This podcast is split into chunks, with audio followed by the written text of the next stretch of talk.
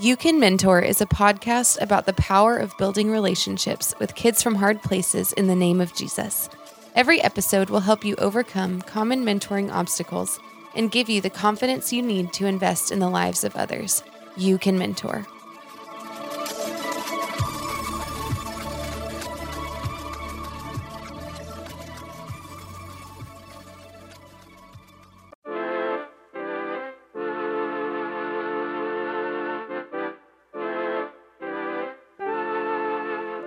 Mentors and mentoring leaders. Zach Garza here with the You Can Mentor podcast. I got three things that I would like to ask of you today. Number one, if you are a mentoring organization and you would like to be on our podcast or learn more about the best practices of mentoring, please reach out to us, www.youcanmentor.com. You can send us an email, Zach, Z-A-C-H, at youcanmentor.com, or Stephen, that's with a P-H, at youcanmentor.com. You can also find us on social media give us that DM and we'll get back to you. We just want to get to know you and we want to learn more about what you're doing in your communities to advance mentoring.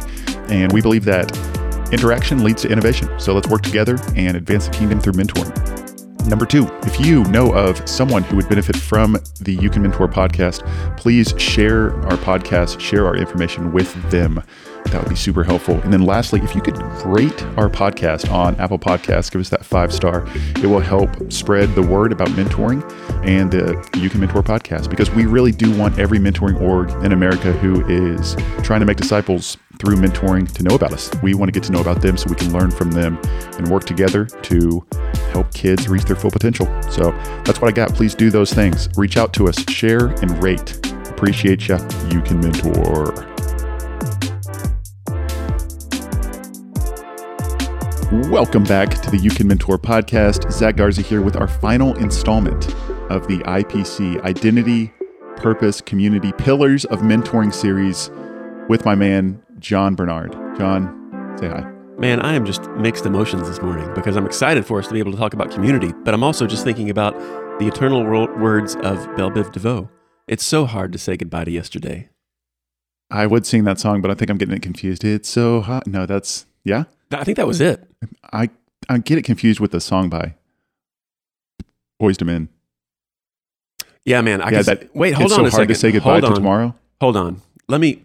You know what? Correction. Is it Boyz II Men? Dude, yeah. it's so hard to say goodbye to yesterday. Is Boyz II Men? Yeah, yeah, yeah. yeah. Belle Biv DeVoe is poison. Yeah, and that's that girl is poison. Yes, dude, and that that's for a different time. Man, dude, we're showing our age right now. Hey, man, that was my class song. It's not poison. Yeah, but so hard to say goodbye. Do you remember what your class song was when you graduated high school? Yeah, it was that closing time. No, it was that like it was that like summer. It was that like the graduation song where that guy like spoke words over like a cool beat. Vitamin C maybe. Yeah. And it was like, be sure to pet your dog. Your dog will give you yeah and then it need. had the graduation music in yes, the background. yes. I think that was that. We might need to fact check that too but man why are we talking about this? It's pretty on the nose. Yeah.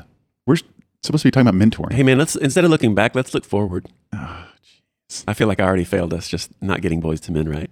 The listeners guys we're sorry. We're, we're just going to start over right now but not start over. There's that 15 second button 15 seconds. 15 seconds. Yeah.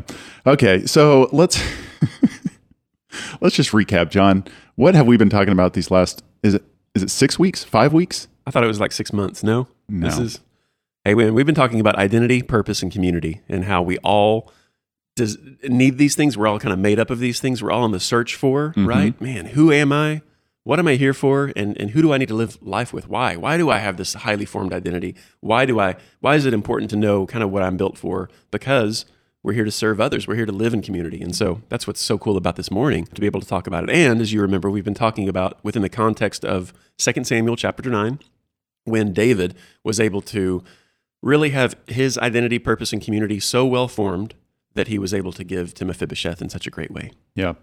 The first two weeks we talked about the head and the heart. We talked about gaining knowledge, but also really truly believing it and having that play out into our day to day actions. We talked about the hats that a mentor wears. We talked about identity, which is who you are. We talked about purpose, which is what? What you do. What right? you do. Yeah.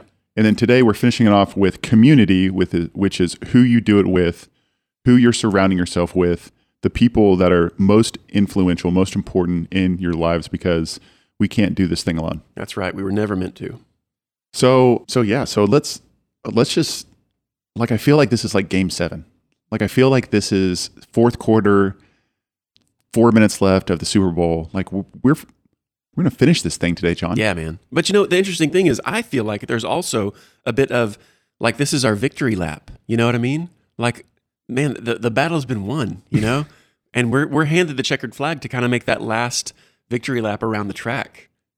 Yeah, potentially. Okay, you're saying no. I this is we're not done. we haven't crossed the finish line yet, bro. so okay, mm-hmm. so let's let's talk about community. And one, just John, tell me tell me why this is important to you. And I know that didn't sound like a question, but it was. So tell me why that's important to you.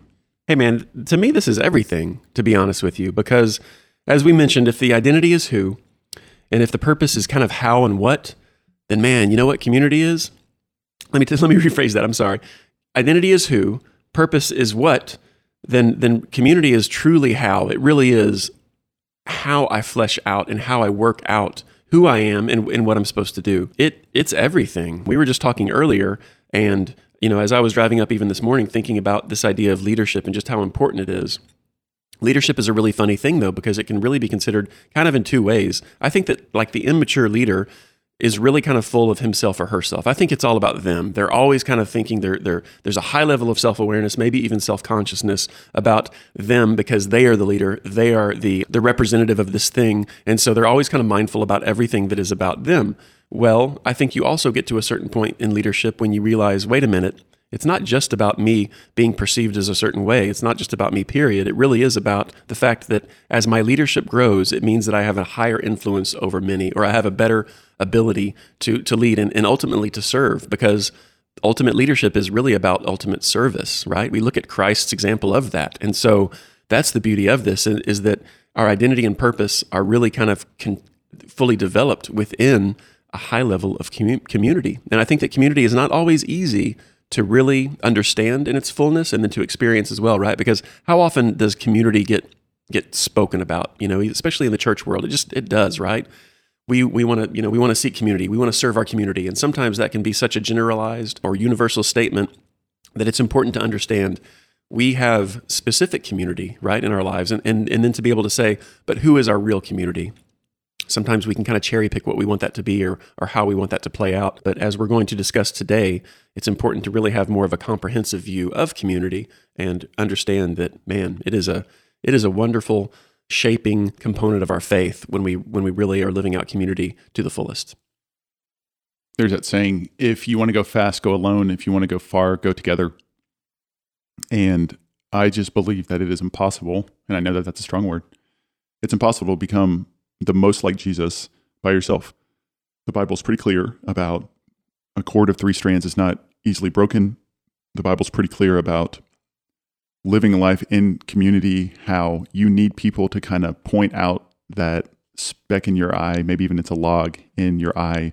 You need people to call out, hey man, you might not know this, but here's how you're making me feel. Here's how you're making other people feel. Feel. Here's what you're giving off every time you walk into the room. As much as we want to be self aware, as much as we want to truly know ourselves, we have to have the perspective of other people to truly get a sense of how others are experiencing us. And this isn't just for the mentee. Yes, we are going to talk about why community is so important for your mentee, but it's also just as important for you as the mentor. It's important for anyone who's following Jesus Christ because we are just not going to become all that he has for us unless we submit ourselves to this process of community. It's messy, it's hard, it doesn't really make sense. You can't say A plus B equals C, but community is vital to a healthy, flourishing relationship with Jesus and walking out your identity, walking out your purpose. You need people to help you. That's what's so crazy about this world is we all need each other in one way or another. So, For sure. so whenever we talk about community for mentors and for mentees, so you as a mentor, you can't give what you don't have. If you don't think community is important, then you are for sure not going to emphasize that to your mentee. If they see you going alone, if they see you not hanging out with other people, if they see you not asking for help or not asking for advice, they're not going to do it either Mhm. because they tend to become what they see. So, community is relationships. And as we all know, relationships are hard. Absolutely. It's a struggle to love your neighbor, to truly have the humility to say, I think I'm this, but maybe I'm not. To ask the question, how are other people experiencing me? To be unified, to collaborate with other people, to openly say, hey, my way might not be the best way. John, why don't we hear about your way? And then to say, yes, your way is better. Let's do that. To be selfless, to give your life to others in the name of, of service. All of these things are extremely difficult. Absolutely. And this is what's so crazy is you're going to do this for the rest of your life. If you're eight, you need community. If you're 18 or if you're 80, we will always need other people. We can always grow in service. We can always grow in humility. There isn't going to come a day whenever you say, you know what? I don't really need to run this idea. I don't really need to have people speak into my life because I'm I've made it. hmm That day's never going to come. No kidding. So this per, this idea of community, it works today, tomorrow, and forever. So kind of crazy. Absolutely. And I mean, obviously, scripturally, right? We know the importance of it because, as even Jesus said, you know, whatever you've done to the least of these, you've done to me. And so when we think about that, like the hardest to love is how we're loving God. And that's that's really a mind-blowing lesson that the Lord teaches us, which is to say, in one way, I think of it this way. I think that God is easy to love. You know why? Because he's perfect, right? Because he's faithful, because he loves us unconditionally. There are, it's very easy to see why God is lovable. But then the flip side of that is when he says, Oh, but wait a minute. It's not actually just about your love for me, because in fact, how you love me is determined by how you love others. And that, that's really where it gets tricky. And just as you mentioned, you're always in need of community. And the funny thing is, community is really never perfected on earth when you think about it, because there will always be struggle. There will always be time when there is unhealth, where there are, are issues to deal with, when there's conflict. It will always uh, arrive. There's, there's always, there will just always be people that annoy us, right? And so, this is why it's so important that as a mentor, we get to the place where we have so much margin that as we relate to others, we can continue to give. And David shows us the best example of that is why. And that's and that is that is really why we looked at him and how he relates to identity, purpose, and community, because what I think is most impressive is what David offers in the area of community to Mephibosheth. So for those of you guys who don't know, Mephibosheth kind of down on his luck, didn't have much going for him, was just kind of hanging out. David calls him into his presence, gives him identity, tells him who he is, doesn't focus on what he's not doing, but he focuses on who he is and who the, the Lord has called him to be. He gives him a purpose, he gives him a job. But those two things are, I don't want to say they're one off events, but then what he does thirdly is a consistent thing. He has a seat at his table for him. And that's a day in and day out. Like that's a Monday, Tuesday, Wednesday, Thursday, Friday, Saturday, Sunday type deal. No kidding. And so that, in my opinion, is probably the most difficult because it's a I mean, this isn't a one-time thing. It's a it's a day after day event that's going to cause David to have patience, to have perseverance, to invest, all of these things. So can you share how David's relationship with Mephibosheth, what he does to empower him through community? Absolutely. Just as you mentioned, that's the, really the beauty of this is that I think it's easy to think about someone who has much to be able to be generous, to give, to say, look, I'm going to reinstate who you are. I'm also going to be able to supply you with what you need to live out your identity and purpose. Answer me this real quick. You and I have a chance to go see who, who are we going to go see live in concert? Who would you just be really excited to see right now in a live show? Who's what band? What what musician? Oh, Who are we going to see I mean, besides Avril Lavigne? Right. Avril Lavigne. Uh, let's just say we're going to go see U2. All right, man. Listen, you and I, we, we go get, you know, front row seats to U2, and we're enjoying this concert. And then mid concert, this is when Bono looks at you, right? Makes eye contact, pulls you up on stage, you know, and you get to, to jam out. Uh, you get to sing along with, Where the streets have no name. this, well, eh, absolutely. We should go back to way, you know, Joshua Tree, Rattle and Hum kind of era, U2 for Yeah. sure. You know, that would be all well and good. Maybe he gives you the set list of the night and then sends you on your way. That's kind of expected. But imagine that Bono says, hey, listen, man, now I want you and I, you know, you're going to join us on the on the bus because we've got, you know, we're going to be in Minneapolis tomorrow night. And so from then on, man, you are the fifth member of U2, right? Like that's that's community, living on the bus, doing sound check, live performance every night. That's that's the beauty of, of real community. It says, I want to invite you into my world at the at the deepest level, and you have access. You know, It's not an event. Community is not an event. It's a day in and day out process. It's a hey, every day you're going to see me like I I think about a mentor and I think about hey, like we can go get ice cream once every 2 weeks. But if you invite your mentee into your home each and every day, they're going to watch you fold the laundry. They're going to watch you cook dinner. They're going to watch how you talk to your kids. They're going to watch how you treat your spouse. They're going to watch all these things. And that is going to be so much more transformational than an event. absolutely. And that is true community. And that is difficult to do. To create margin to do that in the midst of everything that we have work and family and jobs, and I guess jobs and work, same thing. But that's hard to do. But that's exactly what David did. That's what David does with Mephibosheth, and that's really kind of the the also the light bulb moment to think about. Well, wait a minute, David, you just gave Mephibosheth like leadership of, of all these lands and all these people. How in the world? Because remember, Mephibosheth has lived his entire life from age five in hiding. He has not been responsible for anything. He's had no leadership. He's had no management training whatsoever. But David hands him over the keys to the city, in essence, right? But the beauty of it also is that David hands over himself to say, Look, I am a good leader. And so, what you're going to have the benefit of as you learn how to do this, this on the job training, you're going to have access to me on a daily basis. And so, I'm going to hear about the struggles that you're going through, be able to give advice, and we're going to have this, this type of relationship. And that sounds a lot to me like Jesus because he asks us to do these things. And I'm sitting there and I'm like, Lord, I don't know how to do any of this. I don't know how to make disciples. I don't I don't know how to be patient. I don't know how to love my neighbor well. Heck, I can barely even love my kids well. Like how the heck am I going to do all these things? And he just says, I will be with you. Yeah. And it's like, hey, look, Zach, whenever you come to a crossroads, whenever you don't know what to do, I'm here and you can lean on me, you can rely on me, you can depend on me. And that's ultimately what we want is to depend on Jesus. And what a great opportunity we have as mentors to be able to be dependent on. As we depend on Jesus, the mentor can depend on us and we can help be the bridge between them and Christ. And we can we can do all of that stuff. For sure. All right, well let's hop into this. Okay, so today we're going to talk about the three areas of community. We're going to talk about mentors, friends, and church. And then we're going to talk about what community is. We're going to talk about how community is, you know what?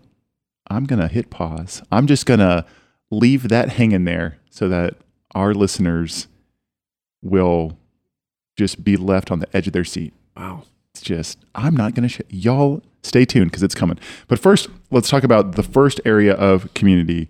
And there's a book by John Townsend called People Fuel that I like a lot. It talks about the, the types of people that you need in your life. Pick up that book, search Apple Podcasts, and you might be able to find it. But that is my favorite resource on community. But here, John, we're going to focus in on three things. And the first one is mentors. So, why, why are mentors important when you think of community? Well, mentors, specifically, this relationship, I think that I believe you and I know pretty well this resource, the mentoring projects handbook, mentoring handbook, and I really love that resource. That's something that you can find out there as well. But I really liked that they identified the the mentor as one who leads from the side. So when we think about that as almost one who disciples, right? So as we go along, as we as we live our life, we kind of get a differentiation between maybe as as a pastor or a shepherd would you know stand before a congregation in a way, maybe even over to as as in that um, being an authority. we think that the mentor, and we really see this this wonderful relationship that we get to have with the mentee as, hey, listen, I'm living my life, you're living your life. I may be a little bit more beyond you in years and experience, and, and maybe I've got some wisdom to share, but I want to make myself available to you. And that's really the beauty of what a mentor can do. And I think that's also a really good qualifier because people think, well, wait a minute, what do I need to, you know, to even call myself a mentor? Like, I would say this I think you just need to have a couple of days of life under your belt, you know, and be able to understand the difficulty of, uh, of what life can bring and the knowledge that, that God loves you and, and that He has a plan for you. And so that is really what we get to do as mentors to a mentee. And I'm a big believer that we, as mentors, we need to have people in our life who we consider to be our mentors. Yes, we are supporting our mentee. We're picking them up when they fall down. We are their fan club. We believe in them. But who's doing that for you? And so I think it's a vital part of your growth as a human being trying to fulfill their potential. Who is your who is your Abraham? Who is the person that you're following? Who's investing into you so that you can do that Second Timothy 2 2 type thing?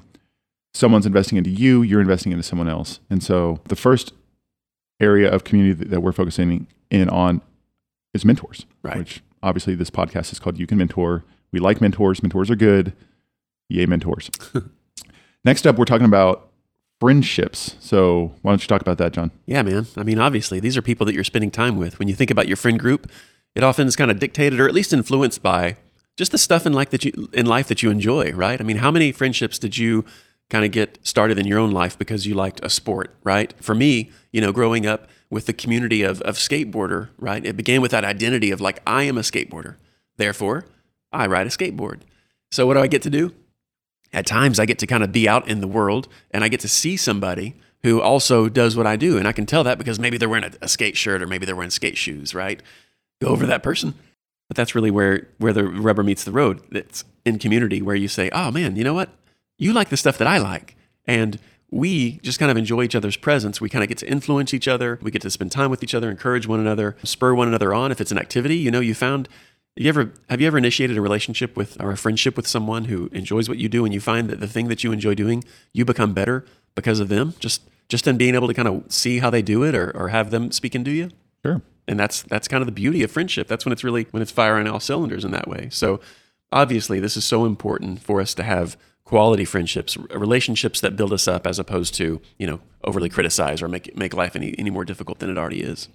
I'm a big believer that you are who you hang out with. You know, if you're mentoring a teenager, if you've got 10 friends and nine of them are smoking weed, it's going to be really hard for you not to be tempted by that. It's just truth. Like you could be the best person in the entire world. Peer pressure is a monster. At the same time, if you got 10 friends and nine of them are making straight A's and yeah, well, you're probably going to see a little uptick in the old grade point average, Yeah, for sure. the old GPA. Okay, hey, can I share a couple of just youth minutes? You just you just reminded me of a, of a, a couple of cool youth group like Wednesday night stage applications. Are Yeah, you ready yeah, for yeah, this? do it. Go, go, okay. go. I don't know if this is your bread and butter, man. I don't know if you were raised in the youth group, but Oh, yeah, yeah. okay. Kinda. So we always say with with with friendships, it's always easier to pull down than it is to pull up, right? So what we would do is we would get a kid like on standing on a chair on stage, and then another kid would be standing on the floor, and essentially just kind of have a little tug of war. The person on the floor is always able to pull the person down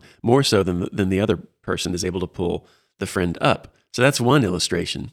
And then going on with that chair even some more and thinking about the power of encouragement in friendship. We would I always love doing this. This was always fun. It was having, you know, maybe your your guy with like who works out the most say, "Okay, man, come on up to the stage. I want you to grab this chair and I want you to hold the chair up by the seat and I want you to hold it just, you know, out at a 90 degree angle. And everyone in the room is going to just sit quietly and we are just going to watch you hold this chair out. And I'm going to time you how long this takes. So every time, this was amazing. We'd see the student hold the chair out, you know, then his arms would start to kind of shake, and then we'd start to kind of see the chair slowly go down, right, as his arms kind of got tired. So then we'd say, okay, awesome, man, you did that for 90 seconds. That was really good. All right, give him just a few minutes to kind of get rested again. He might even think, well, that's that's weird. Why, why did I even do that? And we'd say, okay, now we're going to have you do the same thing. And again, you just did it, so your arms are kind of tired already.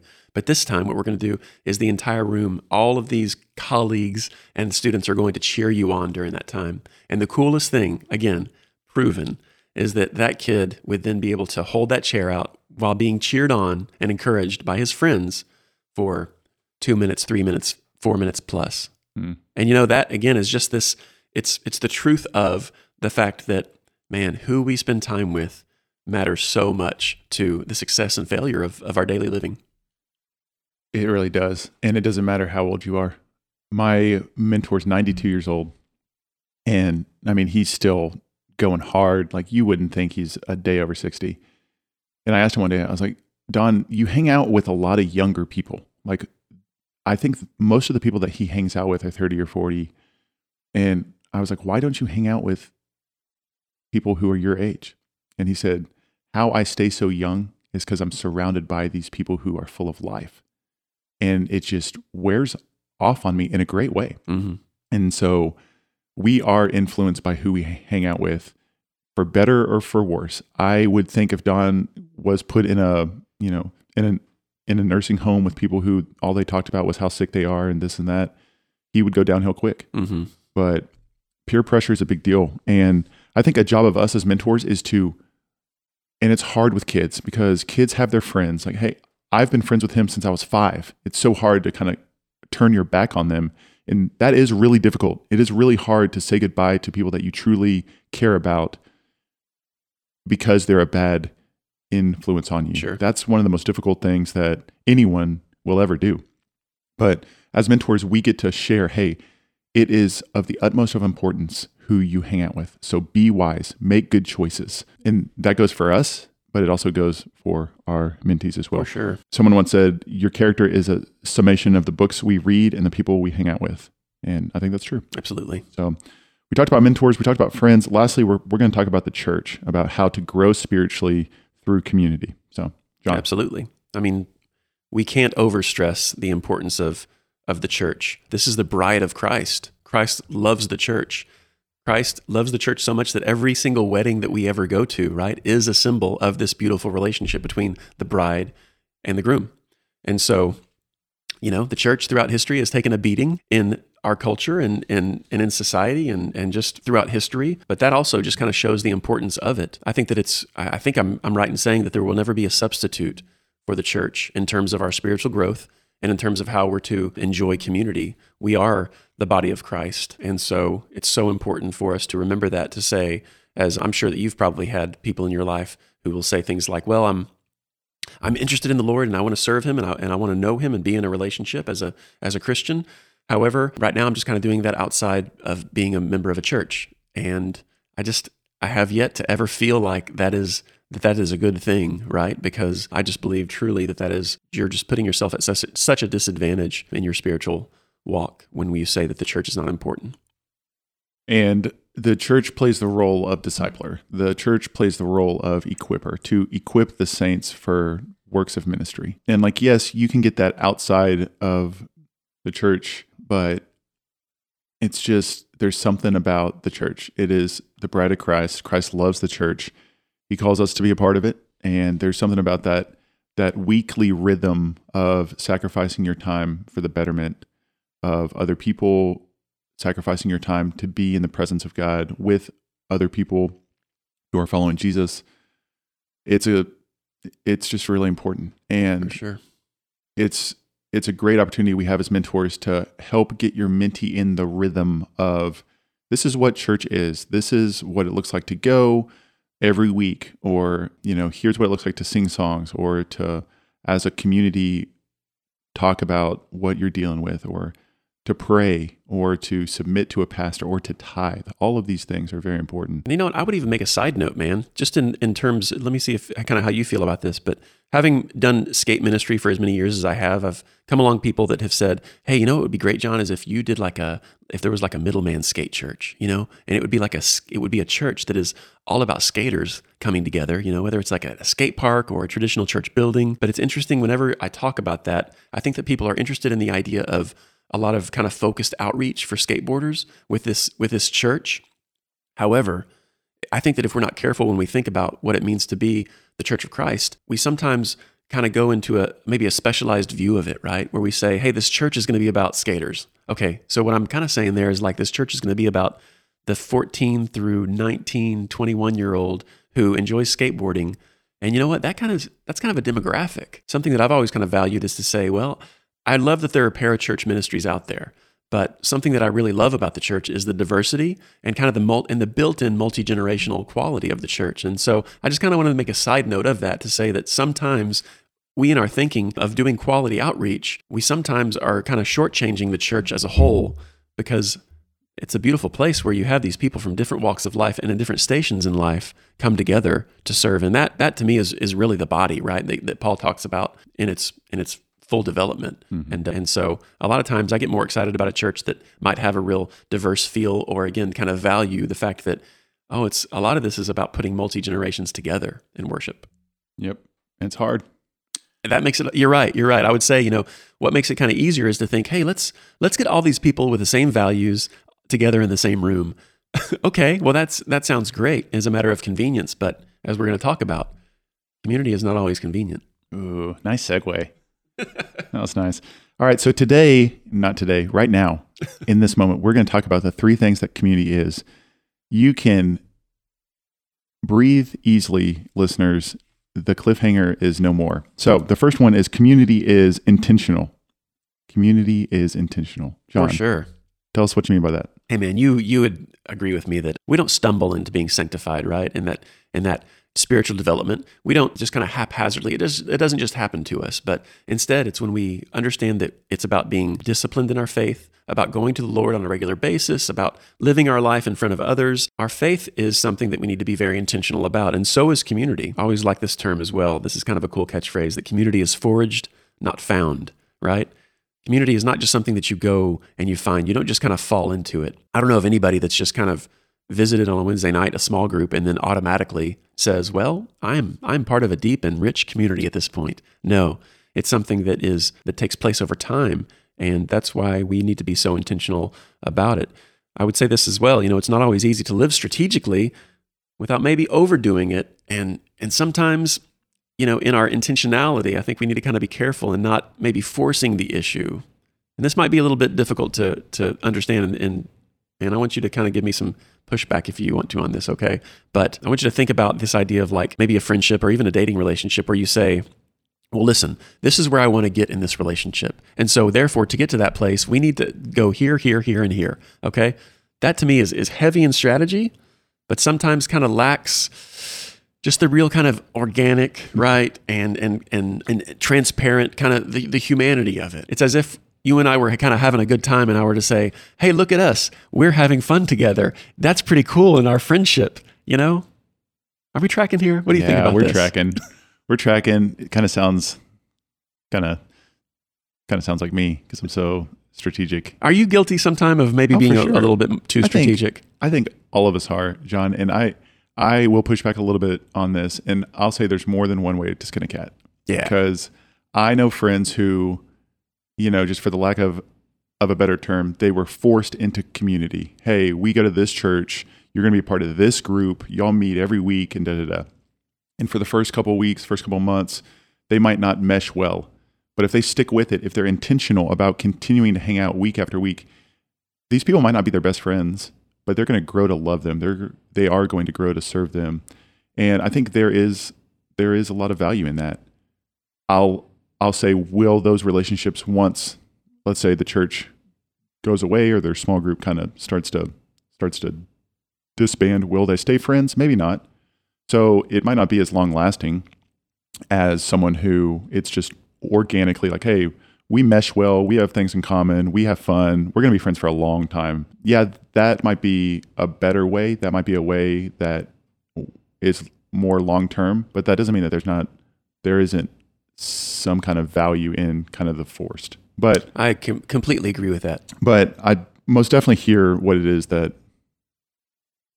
you're saying here. Yeah, intentionality is just so important, but not to the and because I would say this, I think that leaning in on some of the difficult is really important because if I'm going to be honest, man, my personality is really the other way. You know, I Oh, I think I Yeah, bro. I pretty much just want to keep it all like, hey man, are you cool? Let's just like chill, dude. Let's just go chill and have a fire and like talk about talk about like the old stuff. yeah, man, just whatever. You know, like and hey, you know, I'll say something like this. Hey man, like whatever happened, dude, that's what should have happened, right? Yeah, and I I am like 5:45 Friday morning. If you were there at 5:46, you don't love Jesus.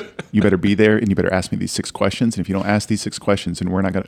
Dude, I kind of love living on Navajo time. That's kind of what we call it, right? Just like, hey, Yeah, man, bro. I mean, it was just that day. At least, you know, hey, different strokes for different folks. for sure, it takes all kinds. It does, and and honestly, there's probably some things that I can take away from you, from your more go with the flowiness, mm-hmm, mm-hmm. and there might be some things that you can take away from me, from Yeah. my, hey, if you're second late, I'm gonna punch you. So you're saying that a one can learn from a nine.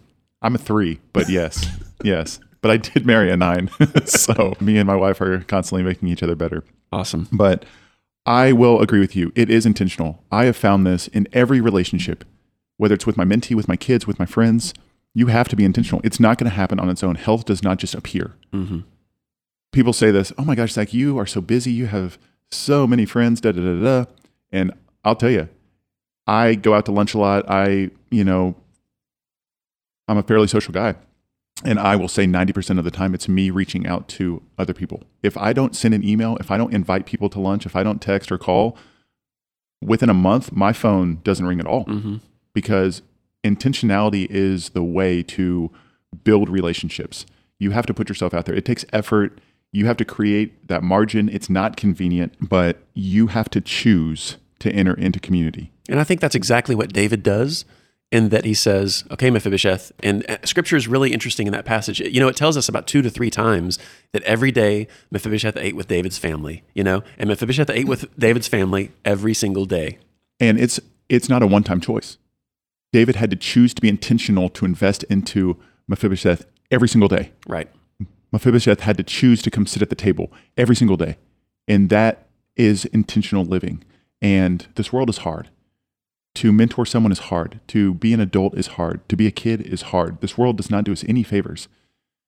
We would much rather veg out and watch TV than go and intentionally invest into someone else. But intentionally investing into someone else, that is where true life comes from. Absolutely. So I would probably want to do this too to your listener that is more of maybe the the feeler and the motivated by you know again how their how their emotional state is and kind of I'm kind of that way man. I'm a I'm a if I'm feeling like it man I'm driven by my emotion and it's good because it really kind of helps me through and keeps me going for a while. But man those days when I wake up and I can say this you know what? I don't feel like blank. I would kind of say this to you guys who are like me. Say that to yourself. Take that to the Lord maybe take that to your spouse, take that to a friend. But then once you've said that, then go ahead and make that decision to do the thing, okay? and just know listen, you've been heard, you're right, you don't feel like doing it. But especially within the context of, of a mentor, spending time with a mentee, needing to show consistency and intentionality, go ahead and make it happen. and being intentional for you as the mentor. You have to be intentional about finding your own mentor, about being invested into, about submitting to authority. You have to be intentional about finding good, godly friends who are helping you become the best version of yourself, who are helping you meet your goals and become the person that you want to be. You have to be intentional about going to church, about doing the things that sometimes you don't want to do. I don't feel like going to small group. I don't feel like going to church. I don't feel like tithing. I don't. I, ah. You have to be intentional. And then we have to model that to our mentees because it is so much easier to take the road more traveled.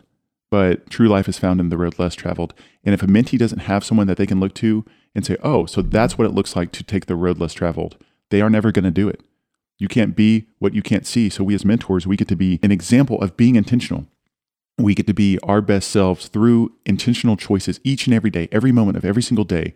And then we get to allow our mentors to see that and to engage in that. Hey, look, I don't want to do the dishes.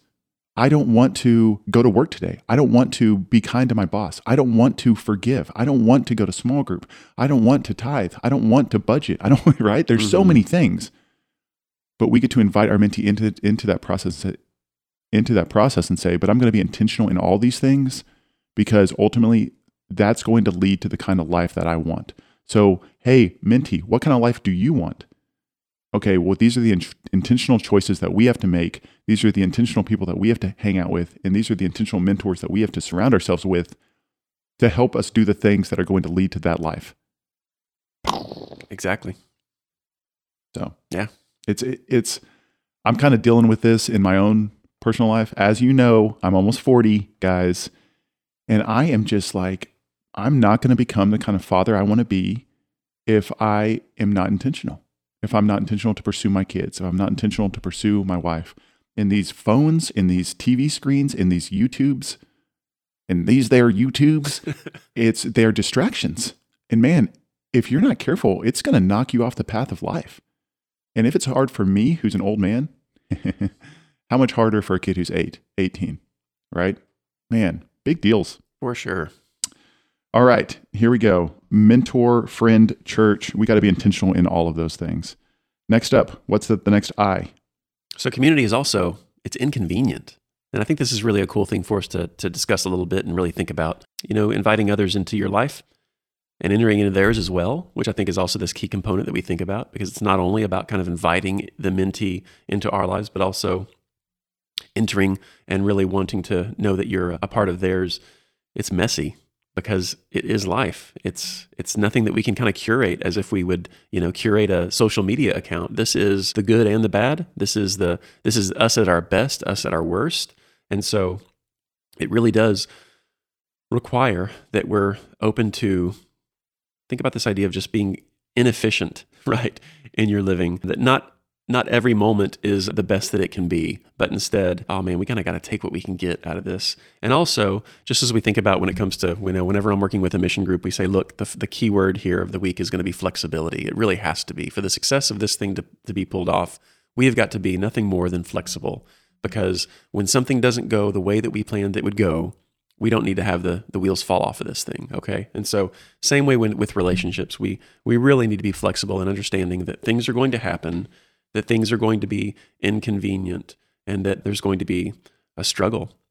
Especially as a mentor let's say you know the typical person tuning into this podcast is probably a quote unquote successful mature adult. You probably have a job or you probably have a family probably got some money all of that's great. If you are inviting a kid who comes from a hard place into your life, it's going to jack with your systems. It's going to mess up your schedule. It's going to cost you money. It's going to cost you time. It's going to cost you emotional bandwidth. It's going to be inconvenient. It's going to be inconvenient when they don't show up when they say they will. It's going to be inconvenient when they don't call you when they say, or when their phone changes or gets turned off, or when they move it's going to be inconvenient when they call you at 2 p.m. on a Sunday and say, This is going on with my family. It's it is not going to be easy. And that's okay. I think about us with Jesus, right? Like if you look at the 12 disciples, how how much did they inconvenience Jesus? I mean, they couldn't figure it out. They consistently misunderstood what he was saying. They were fighting, they were bickering, they were immature, they were all of these things. They betrayed him. They after spending day after day for 3 years, they still didn't get it. How frustrating would that have been? I can hardly take someone not doing what I ask for one day, much less 3 years. But that is loving unconditionally. And I mean, it's just you're choosing to be inconvenienced, but what's the fruit of that, right? you get to love someone who may not be loved by too many people. You get to love someone in the midst of their junk. You get to invite them into your life and show them how your life's not perfect, how you have struggles. You you get to choose to be vulnerable with them, which is inconvenient. That is so hard. It's so hard to apologize to a 10-year-old. It's so hard to say, "Hey, look, like I'm not perfect and here's areas that I need to become more more like Jesus in. But if you inconvenience yourself and be vulnerable and allow them in, that's only going to help them. So for sure. That you know that reminds me of actually a friendship that I had one time with a, a dear friend who's no longer with us, but James, I remember, you know, was about my age and just seemed to have some struggles in life, you know, kind of constantly, some things with his health and, and mental health. And, and I remember one time him telling me, Hey, you know, the bummer about our friendship is that it always seems like we're talking about my stuff and we never really talk about anything that you're going through. And I think that was probably the first time that I realized that in a relationship, if we're not careful, we can kind of take on a little bit of a, a role where we're unwilling to give in that way because we feel like in a in a for for whatever reason we just don't want to kind of invest ourselves into the person by sharing some of those matters that make us maybe look vulnerable right? Because we think oh wait a minute. If i do that it's going to in some way usurp my authority and then you begin to think, but wait a minute, why do I want to even kind of take on a role of authority maybe in this friendship? The same can be true of maybe some mentoring relationships as well, though, to say, oh, you know what, I've I've maybe missed the boat on being transparent with this person so that they would feel not only gleaning from the wisdom that I give them about their own life, but that they would feel almost entrusted, right? To say, hey man, thanks for sharing with me about that struggle that you've gone through. That's that's a really cool level of of relationship and, and friendship as well when you can kind of give yourself to a person in that way. I think between the mentor and mentee, we also want to remember that that, that openness is important, but we also use discernment as well, right? We don't kind of, you know, we never as a parent go to our our child and then be able to kind of tell them hey let me let me tell you what me and mama are going through right now you know? You do want to be transparent in that relationship as well but you also use discernment to say mm-hmm. well what can your heart and your mind actually you know deal with at this point? So we, we want to remember to do that as well but again, even that can be inconvenient in that sharing because we just think, oh, it would just be so much easier for me, you know, again, just to give you these good one-liners of how to how for you to be a healthy person and, and never really invest myself in the relationship. And that's that's truly what David was able to do in a really great way, right? Because he said, Mephibosheth, I will I will be with you on a daily basis. And so in fact, what he was doing was saying, Mephibosheth, your presence is going to affect you know, the royal dining room, just kind of the mood at this point. And so um, Mephibosheth was to be gleaning these wonderful teachings of how to be a leader from David, but also David was inviting Mephibosheth to be an influencer in how the family would kind of feel. And that was, that again, that level of inconvenience, I think, served Mephibosheth in a really great way. And I'm sure that he had some character flaws. I'm sure that there were some people out there who could have done it better than Mephibosheth.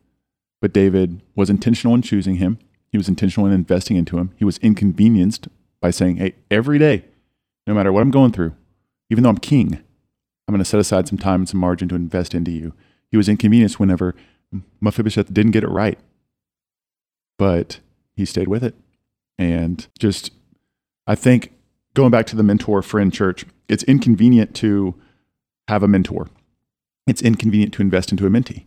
It's inconvenient to be intentional with friends or to have to call out your friends when they're making poor choices. It's inconvenient to have that vulnerable relationship with other people and to allow them into your life so that they can help, so that you can do that Galatians 6 2 to bear each other's burdens. It's inconvenient to go to church, especially when you're busy, especially when church is filled with people who aren't perfect, especially when church hurts you. It's inconvenient to forgive. It's inconvenient to do all of these things.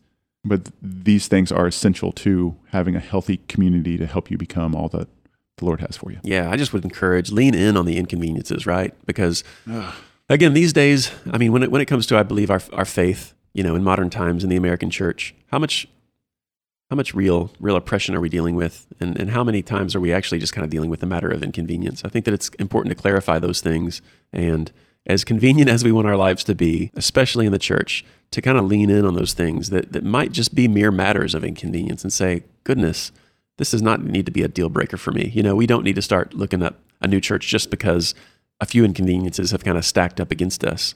We want to move, continue to kind of lean in on these and, and continue to realize, oh Lord, how do you want to shape me in this? This is my probably an area that is going to build my character and, and make me a better mentor, make me a better friend, and make me a better member of the body. Last one. Community is intentional, community is inconvenient, and community is incremental. Big word. It is, isn't it? I like it. so listen, community is enjoyed in increments. It's a it's a process, all right? The process of discipleship, it takes time. And listen, it may not always run at the pace that we would so choose, right? Because what do we want? We want convenience. We want today. I want it now. We want microwavable. I want that growth. quick fix, bro. Give me that two and a half minutes for that popcorn to be ready, yeah. right? But man, you know, we talked about mentors farmer, right? And I, I believe this to be very true. Mentoring, it is it's farming. It is a slow process. And so praise God that it is because that kind of really works against our own ideas of, of how long something should take. And I have a friend who says this with his ministry. He says that in this in this age of kind of always wanting it and wanting it now. He says that we work at the at we run at the speed of relationship. And I thought that was really cool because that shows that hey, this relationship to kind of get anywhere or get where we would want to be, you know, in our intentional living, again, right? We have good we have good intent for it, but it may not get there. It may take weeks, months, years, or it may be it may never come to fruition as we would hope. But that doesn't mean that we that we stop investing and giving ourselves and, and continue to to show these people that we're mentoring that they are loved by God especially if you're a mentor, you're just probably not going to see a lot of fruit at the very beginning. You might not see a lot of fruit for a year or two or three or four. But let's not let that discourage us because community really is incremental. Sometimes it just takes a while. There's going to be setbacks, there's going to be periods of uh, uncertainty. Things aren't always going to go as planned. Things are going to go as you think in your life, and things might not go as planned in your mentee's life. Things are just going to pop up. Mm-hmm. And this is a slow walk, right? Like this, like we're in it for the long haul here. I mean, I have been married now for a while and I know my wife significantly better today than I did whenever we first got married. Why? Because we've just had time together. And like, yeah, there's been times when I've been really intentional. We've gone on vacations, we've gone on dates, we've done these things, but there's also just been time whenever we were just with each other. And it really is a step by step. It's a day by day. It's a, it's, it is just, it's a process. And so it takes a while to get to know people to invest into your life. It takes a while to invest into a mentee. It takes a while to build friendships. It takes a while to get plugged in to a church. Just patience is kind of the name of name of the game here. And patience is a fruit of the Holy Spirit, which means we don't naturally have it in our own strength. We have to rely upon the Lord for patience. And we are just in such a hurry today. So much like I want this done. If if my mentee doesn't make straight A's in 6 weeks, I'm out. Mhm. If he doesn't stop, you know, doing this or that, then I'm out. And it just takes a while. It really does. And when you think about too that we have relationships in which we hope for so much for our mentees, right? And we might be so invested in the lives of these people that we're so close to them, and it's almost the equivalent of you know with my kids. The funny thing is, I'm with them almost. I almost said almost every day. Thankfully, I get to be with my kids every single day. But we have this. I don't know if you guys have this in your home, but you do you have the kind of like the the part of the wall or like the the sill of the door where you measure height? Do Oh, you do that? Oh yeah. Okay. Well, we obviously, we, you know, we do that as well. And the funny thing about that is that I never really, few times in life, maybe I should say that I've looked at one of my kids and thought, wow, you're, you've really grown a lot, you know, because I'm so close to them every single day that I don't really see that growth. It's a family member that comes over, you know, or some oh my goodness gracious, look how tall Levi is now, right? So we, we watch, we look at those marks. Sometimes we can be so close to our mentee as well that we're not even really kind of able to see maybe some of that growth or some of that progress in their own lives. So I would just kind of recommend as you meet with your mentor and you kind of discuss the mentoring that you're doing to others, that can also be kind of a neat opportunity for your mentor to say, hey, you know what? You probably don't realize this, but when we were talking about this kid last semester, you were saying that you were dealing with this. Look how far you've come, you know, in the development of their character or, or look at their grades now or, you know, and that can really be a big encouragement. And, and I think we need that as well. I think one of the things that I am possibly the worst at, or that I could grow in, is celebrating. I mean, we have to identify areas of growth and celebrate it. We have to point out the good. We can't continually be focused in on what they're not doing. I know it sounds crazy, but like if a kid makes a 50 and the next week he makes a 65, you can choose to get mad at him for still failing, or you can choose to say, You did so much better than last time. And I, I know that that's kind of that doesn't make a lot of sense. I know that that that is kind of that doesn't it's not how we typically work. But hey, if he made a 50 last week and a 65 this week, maybe next week he'll make an 80. Maybe next week he'll make a 75. And then the week after that he'll make an 82. Then the week after that he'll make an 88. And I'm just it's the same thing with making eye contact. It's the same thing with shaking hands. Same thing with having confidence. Same Mhm. thing with dealing with girls. Same thing with all these things. Same it's the same thing with trying to follow Jesus, right? Mhm. And so this kind of goes back to it being inconvenient. Like I I think it is important that we allow our mentees to see us fail. I think it is important that we inconvenience ourselves, swallow that pride and say, "Hey, here's where I'm not perfect." Because it gives them permission to not be perfect as well and to talk about their failures. If the only thing, thing that they see from you is perfection, then they're going to have to then they're going to think that they have to be perfect. But if you if you let them in and just through this process of just this day by day and through this process of pointing out where they're growing and hey you just grew a little bit but that's awesome we're on the right path i promise i got faith in you you're going to do this you're going to be able to do what you want to do we have to celebrate so For sure, um, man. it is Especially in the church too. The church doesn't always, you know, celebrate well. I we are like. not good at celebrating here. I don't know if it's just me. I don't know if it's the church I'm with, the friends I'm with. I, we are so focused in on what's next. It's never enough, right? Yeah. It's yeah. never enough. Yeah. And so we have to learn how to celebrate because with that celebration comes confidence, it comes value, it comes joy, it comes Mhm. laughter, smiles. The joy of the Lord is our strength.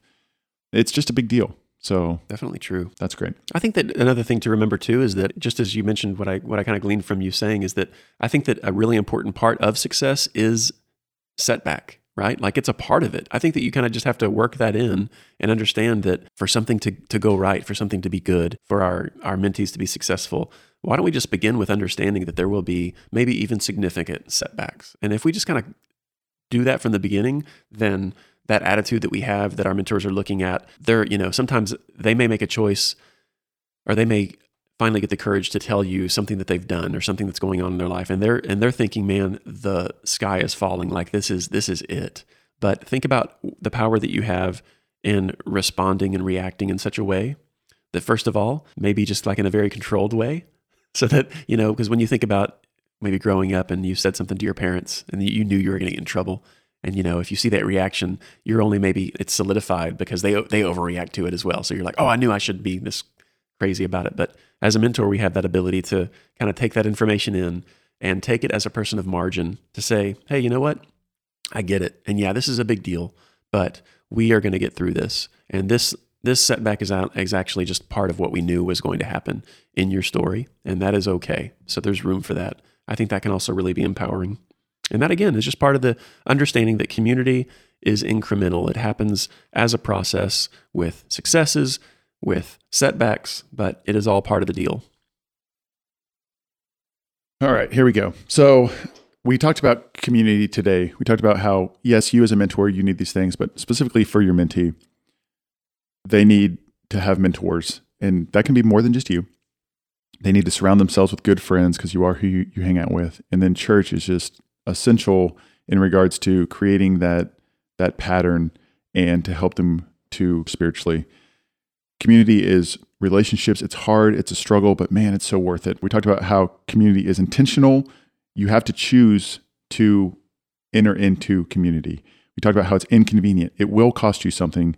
And we talked about how it is incremental. It's a process and it's just going to take a while. So, this is our final pillar. So, we talked about identity, who you are, purpose, what you do, and community, who you do it with. This is important for all people who follow Jesus, but specifically for us as mentors as we invest into our mentees. So.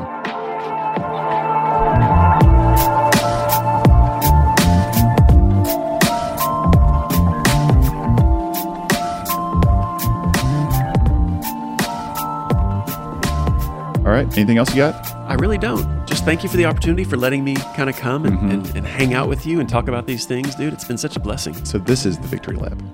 Now, okay, now we're Yeah, this is the victory lap. Now the race is good. ended. I have a song for you. Now. I'm just teasing. Okay. All right. Well, thank you all for tuning in. We hope you liked the series. Holler at us. You know where to find us. Social media, Zach at youcanmentor.com, Stephen at youcanmentor.com, John at john.com. I'm just kidding. But we hope we added value and we hope we helped you invest into the lives of your mentee. And remember, You can mentor. yeah, you can. We believe in you. So go do it in the name of Jesus Amen. with other people because you can't do it alone. Now I'm just rambling. Oh no. See y'all.